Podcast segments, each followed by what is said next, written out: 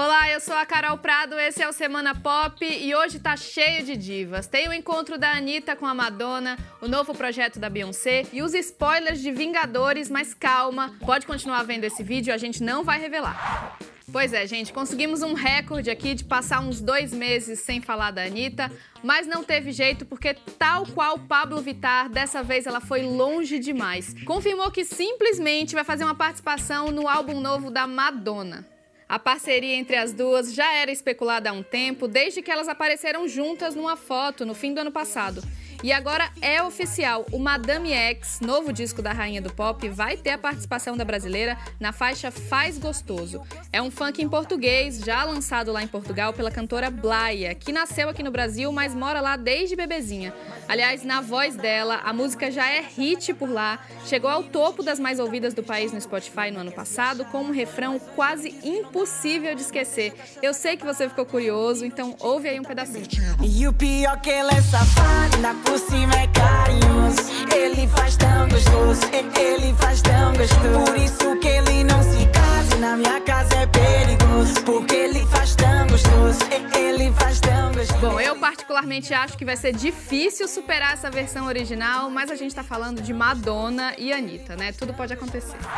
E olha, nem esse encontro pesado de Madonna e Anitta conseguiu nessa semana ofuscar a estrela da nossa diva Beyoncé. Ela lançou o projeto Homecoming e tá todo mundo falando nisso.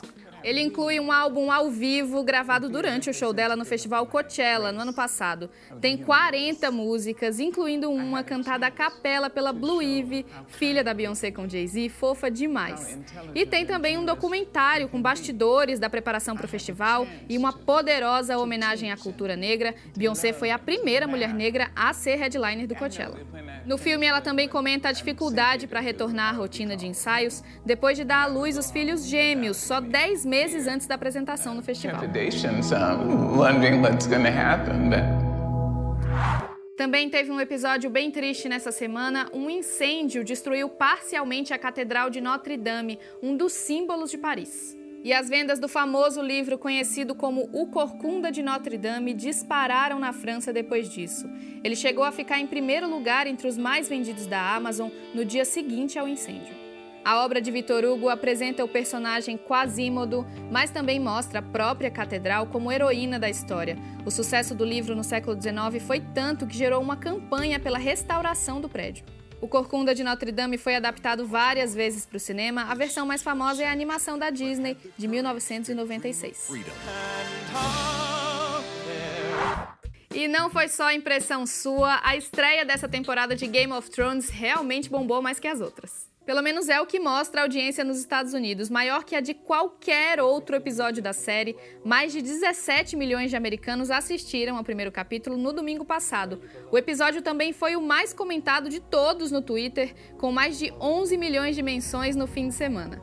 Mas também não é para menos, né, gente? Essa temporada é a oitava e a última de Game of Thrones. O episódio final vai ao ar em 19 de maio e tem gente que não tá conseguindo nem pensar em outra coisa.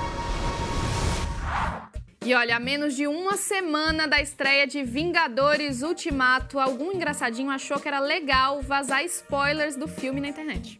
Claro que muita gente ficou brava, xingou muito no Twitter. Até os irmãos Russo, diretores do filme, divulgaram uma carta aberta pedindo para que os fãs não antecipem informações sobre a história. Esse novo Vingadores marca a conclusão da trama contada em 22 filmes da Marvel. A estreia vai ser nesse 25 de maio. E se você ficou curioso para saber quais spoilers vazaram, vai continuar curioso porque esse programa tem princípios. Até semana que vem.